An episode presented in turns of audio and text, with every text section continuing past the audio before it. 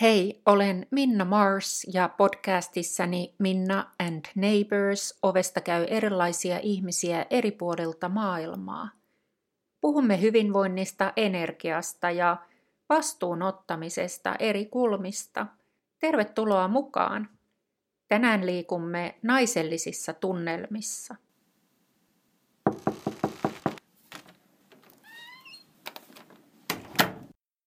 Henrika Fagerlund, sä haluat auttaa naisia näkemään, kuinka upeita he ovat. Mitä sä tällä tarkoitat? Mun mielestä jokainen nainen on tosi upea. Ja mua aina harmittaa, jos mä näen semmoisen naisen, joka ei koe itteensä upeaksi. Koska mun mielestä tässä maailmassa moni asia olisi niin paljon paremmassa jamassa, jos kaikki naiset vois säteillä semmoista hyvää oloa ja omaa voimaa. Ähm, mistä sä näet, jos joku ei ole ihan kosketuksissa oman upeutensa kanssa? Se näkyy kyllä tosi äkkiä ryhdissä ja kasvon ilmeissä esimerkiksi. Ja tietysti kans ihan vaan puheessa ja käyttäytymisessä, että harmittaako ihmistä vai onko ihminen tyytyväinen. Onko, onko se naisen upeus sun mielestä sidoksissa ikään tai ulkonäköön? Ei missään tapauksessa. Ei, se, se, on, se on sisältä tuleva hehku.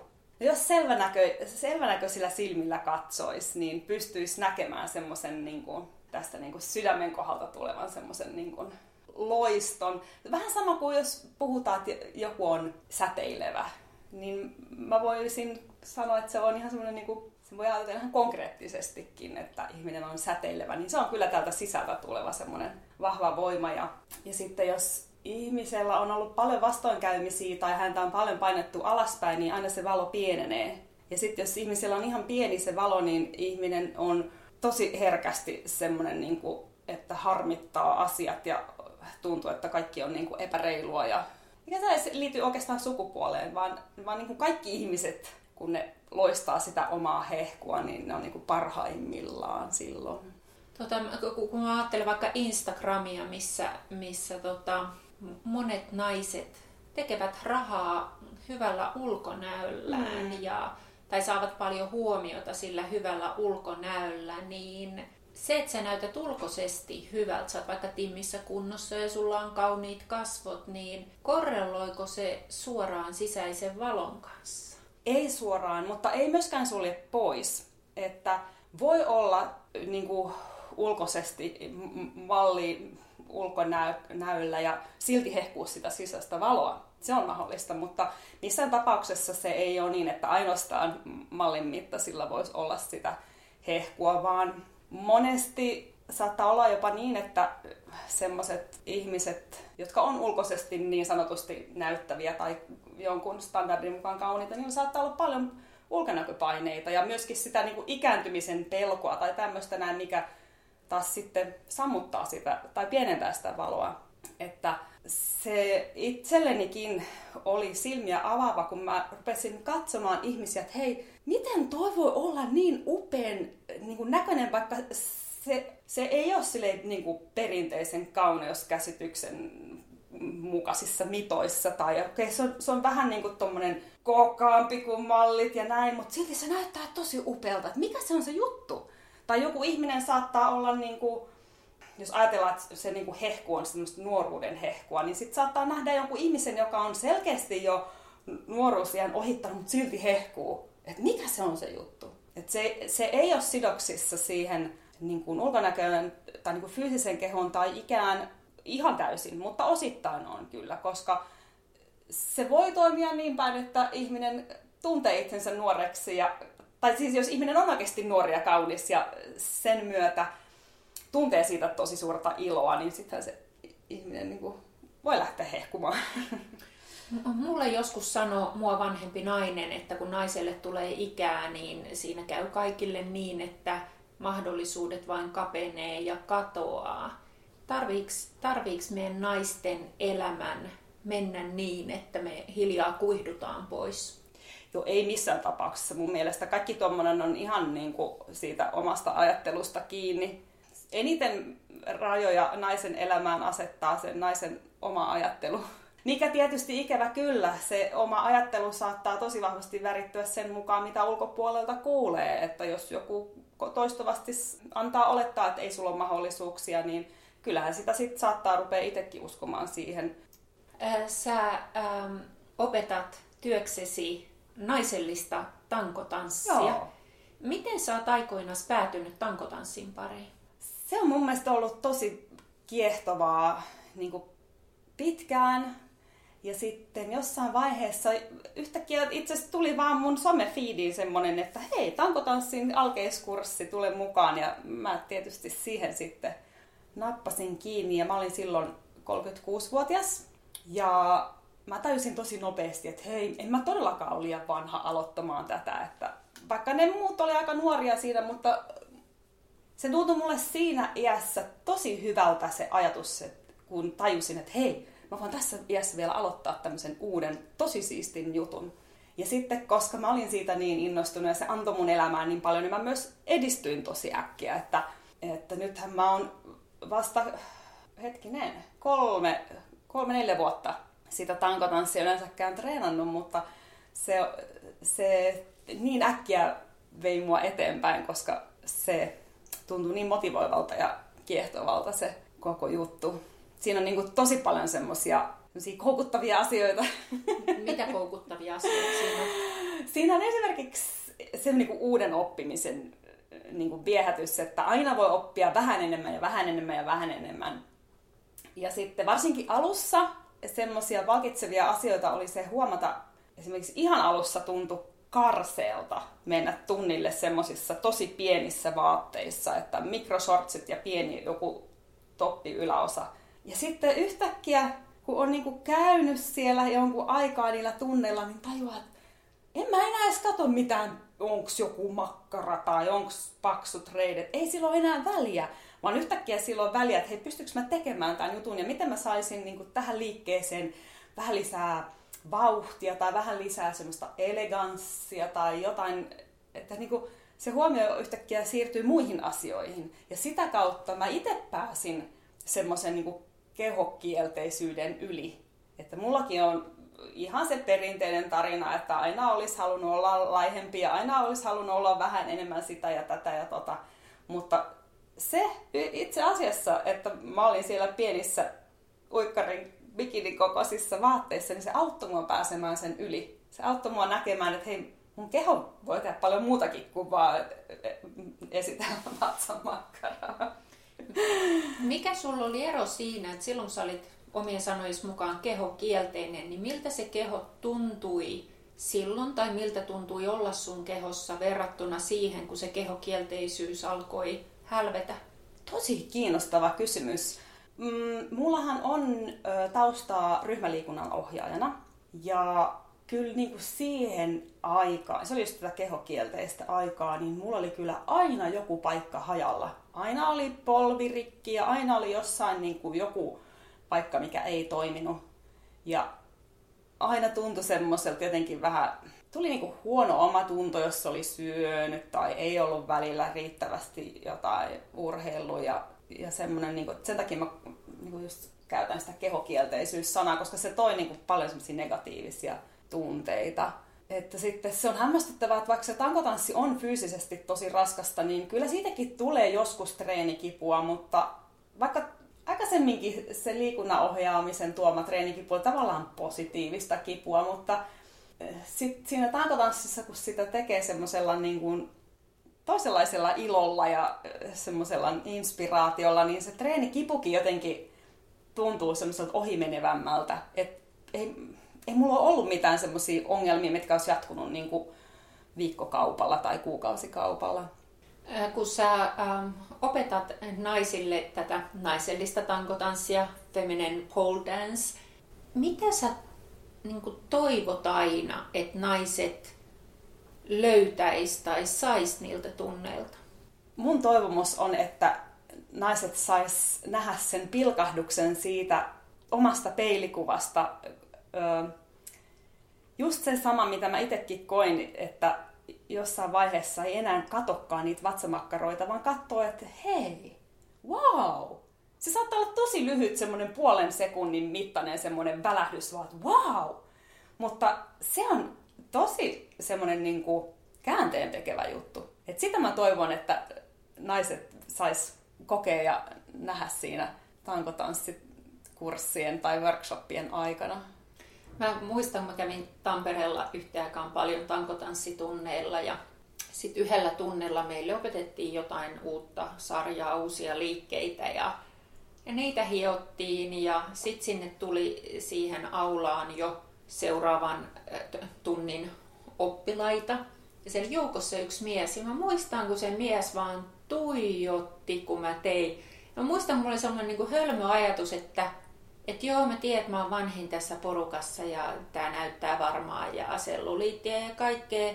Että et onpa epämiellyttävää, kun se vaan tuijottaa mua niin kuin halvaantuneena se vaan tuijottaa. Mm. Mutta se jatkoi sitä tuijottamista ja sitten mä jotenkin mielessä mä ajattelin, että no ihan sama mitä se tuijottaa, mm. mutta se oli niin kuin jännä kokemus sekin, että kun pääsi tavallaan vaan päästi irti siitä, Joo. että tuijottako mitä tuijottaa. Joo. Nyt, nyt mä vaan teen. Ja se oli itse asiassa tosi voimaannuttavaa, koska eihän mä sitä sen takia tehnyt, että joku mies tuijottaisi ja se olisi sen miehen mielestä ihanaa, niin. vaan sen takia, että, että se liike oli mulle niin kuin tosi Kyllä. ihanaa ja huomata, mitä, Joo. mitä, mitä pysty tekemään. Onko sun mielestä tankotanssilla ja varsinkin tällä naisellisella, sä voisit oikeastaan tähän väliin vähän selittää, että mitä se on se naisellinen feminine pole dance, koska se ei ole ihan sama kuin sellainen pole dance, jossa ehkä enemmän keskitytään hmm. tekniikkaan ja voimaan. Joo. Ja... Joo, siis Suomessahan on pitkään ajettu sitä agendaa, että tankotanssi ei ole mitään strippausta, se on ihan fitnessä ja, ja oikea urheilulaji kyllä se on sitäkin, mutta kyllä mä silti haluaisin tuoda just sen, mitä ehkä laaja yleisö ajattelee, sitä strippausta, vaikka ei siinä nyt sille ole tarkoitus kaikkia vaatteita riisua. Joskus voidaan harjoitella jotain päälemmän paidan riisumista tai jotain, mutta se strippaus ei ole siinä se, se juttu, mutta se on ehkä se, millä ihmiset helposti sitä ajattelee. Eli siinä on, siinä käytetään tosi paljon semmoisia seksikkäitä liikkeitä ja provosoivia liikkeitä, mitkä itse asiassa on selkärangalle ja nivelille ihan äärettömän hyviä. Että siinä on niinku, samalla kun ne näyttää ihanilta ja semmoisilta eleganteilta ja sulokkailta, niin itse se hoitaa niveliä ja lantiota ja myöskin keskivartalon lihaksia. Että siinä on tosi paljon niin kuin,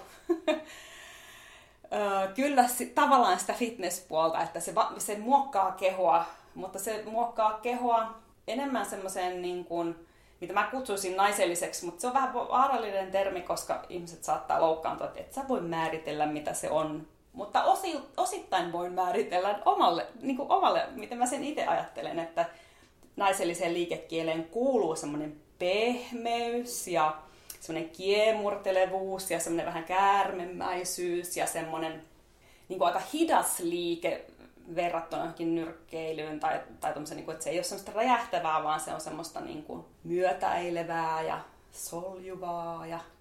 Mutta eikö, eikö monissa eh, ei-länsimaisissa kulttuureissa ole ollut mm. läpi historian tuon, työ, tuon niin kuin, tyyppistä ähm, liikekieltä, jolla ollaan myös houkuteltu esiin sitä meidän sisäistä naisenergiaa? Kyllä.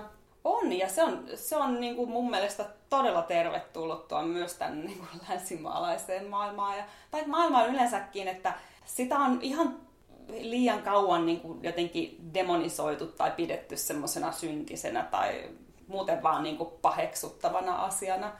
Että siinä on tosi paljon arvoa, vaikka äkkiä ajateltuna, no se nyt vaan on tuommoista jotain keikistelyä ja itseensä paljastamista, mutta se ei ole ihan, ihan silleen kuitenkaan. Et siinä on tosi paljon kaikkia semmoisia hienoja ja arvokkaita asioita. Mm. Ja, ja sehän on meditatiivista, kun sä et pysty tunnin aikana keskittyä muihin asioihin, koska sun pitää olla niin läsnä, Kyllä. Jot, jot, jotta sä opit, opit ja teet. Ja, ja tuohan on hyvin niin kuin voimaannuttava mm. laji myös, myös naisena. Käytetäänkö siellä tunneilla korkokenkiä? Joo, Mä itse tykkään niistä korkokengistä ihan hirveän paljon. Mä en normaalissa elämässä ole käyttänyt aikaisemmin ollenkaan korkokenkiä, mutta tankotanssin myötä mä oon ruvennut niihinkin suhtautumaan niin kuin myös tankotanssin ulkopuolella sille positiivisemmin. Mun mielestä ne kengät tuo siihen tosi paljon lisäarvoa. Ja mä pyrinkin aina kaikkiin mun workshoppeihin saamaan jokaiselle osallistujalle kokeilu, niin kuin lainakengät, koska mä oon nähnyt sen niin monta kertaa sen, että se hetki, kun se nainen laittaa ne kengät jalkaan, ihan vaan istuu siellä lattiassa laittaa ne kengät jalkaan, niin siinä jo syttyy semmoinen wow! Niin kuin, että ne kengät ohjaa sitä ajattelua semmoiseen niin hyvään suuntaan. Ja sitten se nainen on, se, totta kai sitä vähän pelottavaa apua, mulla on tämmöiset tosi korkeat, kun ne on paljon korkeammat kuin normaalit. Minkäs korkos, korkoset ne on? Ää, ne on yleensä semmoinen kuusi tuumaa. Eli se korko, mitähän se on? Joku 15 senttiä. Jotain sitä luokkaa, joo. joo että ne on tosi korkeat ja sitten siinä on se platformi tietysti. Se, se tuo siihen oloon niin paljon lisää se, että sä oot niinku yhtäkkiä 15 senttiä korkeampi kuin normaalisti. Ja ja sitten kun sä näet vaikka peilistä silleen, wow, toi näyttää tosi makealta toi mun jalka, kun se on tossa kengässä. Tosi paljon tykkään käyttää niitä kenkiä. Sitten on aina, on totta kai ihan tosi fine, jos joku ei halua käyttää niitä kenkiä. Niin voi, voi tehdä ihan tosi hyvin ilman niitä kenkiä, se ei ole niin kuin niistä kengistä kiinni, mutta mun mielestä tuo siihen tosi paljon lisäarvoa. Mä luulen, että aika moni nainen, joka on tosi sydänsuruissaan tai jostain menneisyyden kokemuksesta johtuen tuntee itsensä arvottomaksi mm. ihmisenä ja naisena. Ähm, heille tekisi tosi hyvää niin kuin kokea tuota edes niin kuin pienimuotoisesti, Joo, koska eihän, eihän siinä ole niin paljon, jos ymmärsi oikein, niin eihän siinä ole niin paljon kyse siitä, että oma suhde johonkin kumppaniin, vaan enemmänkin siihen, että mikä on mun oma suhde itseeni Kyllä. ja mun naiseuteen ja mun vartaloon. Joo, siis just näin. Koska tosi paljon, ja itsekin olen käynyt sen saman prosessin läpi, niin naiset vertaa itseään johonkin ulkopuoliseen tai ottaa vastaan ulkopuolelta tulevaa semmoista mielipidettä ja niin kuin, tavallaan uskoo siihen. Ja varsinkin jos on saanut paljon semmoista negatiivista kritiikkiä vaikka just omasta naisellisuudesta tai seksikkyydestä tai ulkonäöstä tai mitä kaikkea, niin se voi olla tosi pieni se ihmisen valo niin kuin siihen, varsinkin siihen asiaan liittyen. Ja just tämä, mitä sä sanoit, että sitten se, että se valo lähtee sieltä avautumaan, niin se, se on oikeasti se on nimenomaan sieltä ihmisestä sisältä, kun se lähtee. Et se ei ole se, että joku ulkopuolelta sanoo, että no joo, sä oot tosi hyvä tai sä oot tosi upea. Ei se, se ei niinku, ei se asetu sieltä ulkopuolelta niinku tänne, vaan se täytyy täältä niinku sisältä käsin niinku saada se oma kokemus siitä, että wow. Eli semmoinen tavallaan aito, kestävä valo ei asetu sinne omiin silmiin mistään muualta kuin sellaisena sisäisenä kokemuksena siis ja Mä uskon just näin, kyllä että silloin se on, se on niin kuin pysyvää. Että jos, se, jos liikaa nojaa ulkopuoliseen mielipiteeseen, niin se on semmoista, mikä sulta voidaan ottaa pois. Tai voidaan niin kuin sanoa yhtäkkiä, tulee yksi mielipide, sitten tulee joku ihan ristiriitainen mielipide ja sit sä et tiedä, miten sä ajattelisit siitä. Mutta sitten kun se tulee sieltä sun sisältä, niin sä aina tiedät, että tämä on on ainakin totta, koska tämä on minä. mä vuosia sitten äh, olin, olin yhdessä parisuhteessa ja, ja ähm, äh, siinä sitten oli niitä hetkiä, jolloin musta tuntui, että tämän toisen ihmisen ansiosta välillä ikään kuin aurinko paistoi suoraan mua kohti ja mä olin siinä auringon valokeilassa ja se oli niin kuin, mitä ihanin tunne, mm. koska mua arvostettiin ja rakastettiin ja näin. No sit jos sillä ihmisellä oli huono päivä, niin ei se aurinko enää loistanut mm. mun suuntaan. Ja sitten kun se suhde päättyi, niin mä muistan, kun tuntui tosi semmoiselta mustalta ja kylmältä, kun mä tajusin, että missä se on se auringonvalo, mm. jonka mä halusin loistavan mua kohti. Ja se oli tärkeä oivallus, koska silloin mä tajusin, että eihän tämä voi mennä näin. Mm. Että tämä tää valon tunne olisi riippuvainen siitä, mitä joku mies on musta mieltä. Kyllä. Ja, ja silloin mä aloin enemmän treenaan sitä, että mikä on mun oma, Joo. oma suhde itseeni ja miten mä saisin itselleni sitä tunnetta, että se valo Jep. loistaa, loistaa äh, mua kohti. Ähm, sä oot myös selvänäkijä. Joo. Miten sä kuvailisit ähm, oman kokemuksesta tai selvänäköisyyden kautta sitä, että mitä on tämä naisen sisäinen energia parhaimmillaan? Mitä se, se kun on maskuliinista Mm. energiaa, on feminiinistä energiaa, niin millaista se feminiininen energia on? Mi- miksi, miksi se kannattaisi sisältään vielä löytää tai miksi sitä kannattaa ruokkia? Joo, voi toi on kyllä ihan tosi laaja aihekin. Mutta feminiini-energiassa on semmoinen tosi kiehtova ominaisuus, että se, niin kuin, se koko ajan on muutostilassa. Vähän niin kuin kuu. Mä vertaisin jotenkin kuu puhuttelee mua tosi paljon, koska mun mielestä se on niin hyvä metafora sille naise, naisenergialle. Että välillä se niin kuin valo kasvaa ja sitten se on se täysi kuu. Ja sitten se valo lähtee pienenemään ja sitten se on se pimeä kuu. Ja se ikuinen niin kuin sykli, missä koko ajan vaihtuu. Ja naisillahan se tosi konkreettisestikin näkyy kuukautiskierrossa. Ja se on semmoinen asia, mitä tosi harva ja itsekin suurin osa elämästä mennyt ihan ohi tämä, että tai niin kuin ymmärrys siitä, että miten tätä naisenergian niin kuin jatkuvaa muuntumista voisi hyödyntää. Sen sijaan, että voi ei kauheita taas, niin kuin nyt tulee tämä pimeämpi äh, kausi ja huonoja asioita.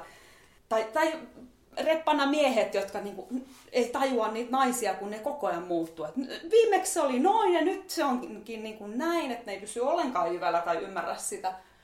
Että se ymmärrys siitä muutoksesta tai siitä jatkuvasta kiertokulusta, siitä on tosi paljon hyötyä oman elämän ymmärtämiseen. Mä oon oppinut itse esimerkiksi just siinä, niitä pimeyden vaiheita, jotka niin kuin verrattuna kuukautiskiertoon olisi just ne PMS, ne kaikkein niin kuin pahimmat hetket.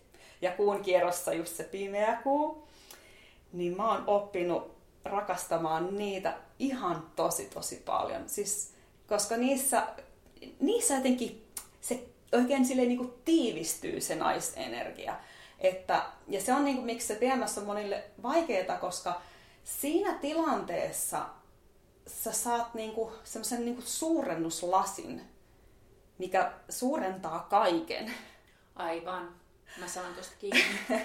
Ja jos sulla siinä hetkessä on, sä oot onnistunut luomaan elämään jotain tosi hienoja ja upeita asioita, niin se suurentaa ne. Ja se on ihan tajuttoman hieno väline, mitä kannattaa hyödyntää, koska sä saat ilmaiseksi sen niin kuin tuhatkertaistumaan. Mutta se yleisin tarina on se, että on niitä ärsyttäviä asioita ja sun valo on pieni, ja sitten tulee se suurennuslasi, joka tavallaan suurentaa sitä sun pimeyttä tai sitä niin kuin pienuutta. Ja siksi se PMS-aika on e- yleisesti ottaen aina vaan tosi vaikeeta. Mutta sen ei tarvitsisi olla. Mä kärsin itse monta vuotta erittäin tota, ikävistä PMS-oireista ja, ja vuosien varrella mä tulin siihen tulokseen, että just kun ne hankalat, hankalat olot alkoi, varsinkin ne semmoiset psyykkiset, Mm. henkiset, hankalat olot, niin mä jotenkin intuitiivisesti aina tiesin, että se PMS-aika, että se ei niinkään tuo mun näköpiiriin jotain, mitä ei oikeasti ole olemassa, vaan pikemminkin niin, että se näytti mulle, missä mulla on vielä työmaata itseni kanssa. On. Et On se, kyllä. Joo, sen mä jotenkin vaan niin intuitiivisesti Joo. aina, aina tiesin, että... Se et- tavallaan et- niin kuin joo. paljastaa totuuden Joo. sun sen hetkisestä tilasta, Joo. mikä on tosi raakaa kohdata silloin, kun ne, se Joo. totuus on aika semmoinen synkkä. Tämä on yksi ihan oleellisimpiakin asioita, miksi mä haluaisin nähdä, että naiset löytää sen oman valon. Koska sitten kun se sun totuus on sitä, että sä loistat sitä sun valoa ja sä pystyt suhtautumaan elämään niin kuin ilolla ja semmoisella niin hyväksynnällä. Ja silloin kun se on se sun totuus, niin silloin se on se, mitä se PMS tuo sulle, niin kuin vahvistaa sitä.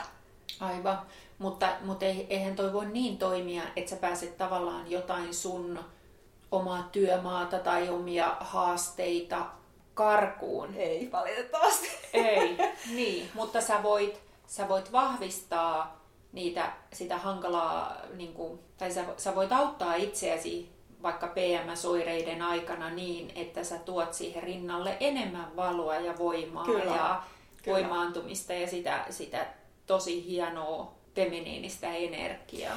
Joo, paitsi mä näkisin niin, että sit kun se on se, jos on oikeasti semmoinen tosi tosi synkkä hetki, niin siinä tilanteessa oikeastaan ainoa mitä kannattaa tehdä on vaan hyväksyä ja ottaa Joo, vastaan. Kyllä, Et se, muu, se valon nostatustyö, sitä ei tehdä silloin, vaan se tehdään sitten kuukautisten jälkeen.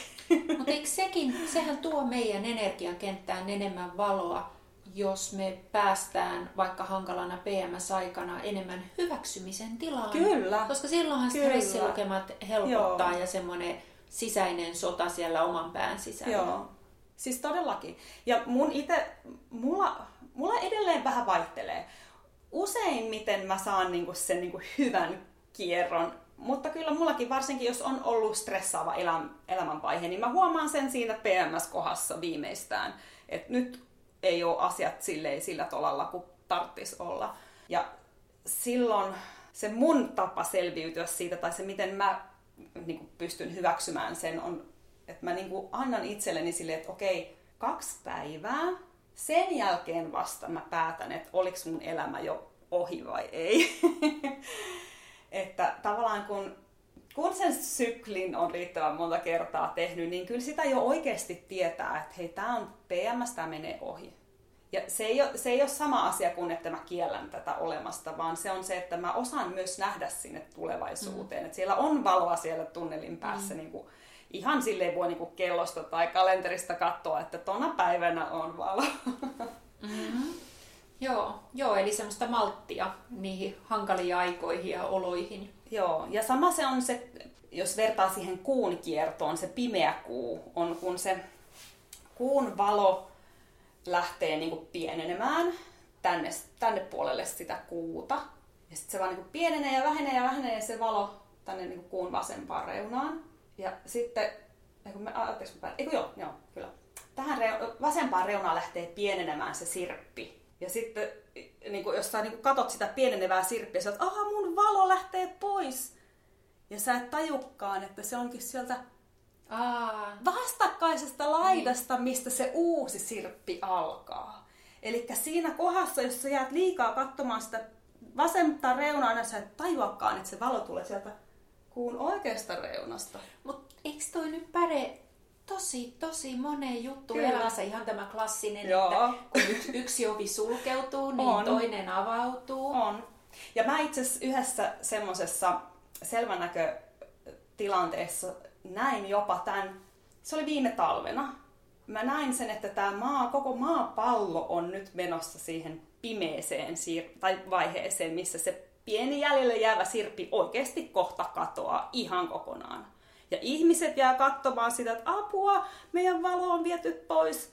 Ja ei tajuakaan, että sieltä vastakkaisesta suunnasta se valo alkaa taas tulemaan. Mä toivoisin näkeväni tässä maailmassa tasapainoa feminiini ja maskuliinienergian välillä, myöskin jokaisessa ihmisessä. Mm-hmm. Aivan, eli kun meissä on ne molemmat, meissä kaikissa kyllä. on se feminiini ja maskuliininen puoli, kyllä. Ja ehdottomasti kun mä puhun niin kuin naisenergiasta tai vaikka naisvoimasta myöskin näissä tankotanssijutuissa, niin se ei ole rajattu sukupuoleen, vaan kyllä ehdottomasti siis myöskin miehiä hyödyttää se, että antaa niin kuin mahdollisuuden sille omalle sisäiselle naisenergialle.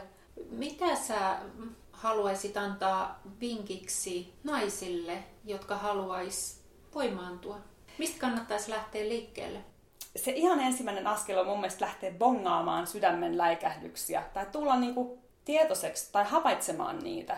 Se on se sisäinen tunne, kun jos yhtäkkiä mä näen jotain tosi upeata tai on jossain paikassa, missä tapahtuu jotain tosi siistiä ja tulee semmoinen läikähdys sinne sydämeen sille, wow, ne on niitä tosi tärkeitä vinkkejä siitä, että mitkä asiat vahvistaa sitä just sun henkilökohtaista valoa, koska ne läikähdykset on, ne on, jos sitä selkä, selvänäköisesti katsoisi, niin ne on just sitä semmoisia valon läikähdyksiä. Jos se, että rupeaa kuuntelemaan sitä sydäntä, että missä kohti, tai niin kuin tunnistamaan sen, että hei nyt mä tunsin sen läikähdyksen, mikä se oikeastaan oli, ahaa, tämä asia, ja milloin mikäkin asia, että kun siitä tulee tietoiseksi, niin itse asiassa jo siitä hyvästä niitä rupeaa tulemaan enemmän ja enemmän, joka itsessään jo vahvistaa sitä valoa, kun sä huomaat, että hei, täällä mun ympärillä onkin yhtäkkiä aika paljon tämmöisiä upeita asioita. Niin just se niiden läikähdyksien kuunteleminen on se, mikä auttaa löytämään siihen omaan suuntaan. Ja jotenkin tuli mieleen, että ehkä eka askel monella ihmisellä olisi se, että he ensinnäkin pysähtyisivät siihen, että, että onko he tyytyväisiä siihen, missä kohtaa he on menossa itsensä niin. kanssa. Voiko se naiseus hyvin 30, 40, 50, hmm. 60, 70-vuotiaana niin. vai onko jotain, mitä haluaisi muuttaa tai kehittää tai herättää henkiin. Kyllä.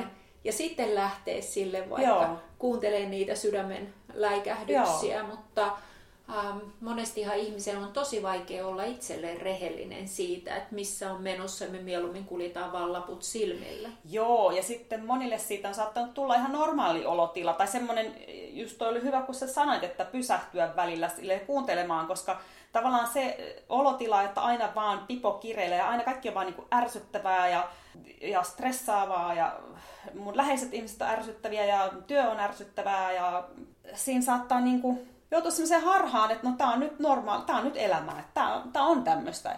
Ei sen tarvitsisi olla. Mutta se, se melkein vaatii just sen, mitä sä sanoit, että ihminen pysähtyy että, ja itse hoksaa sen, että, tai kyseenalaistaa sen, että onko tämän pakko olla näin vai voiko tämä olla jollain toisella paremmalla tavalla? Henrika Fagerlundin löydät Facebookista ja Instagramista nimellä Feminine Pole Dance.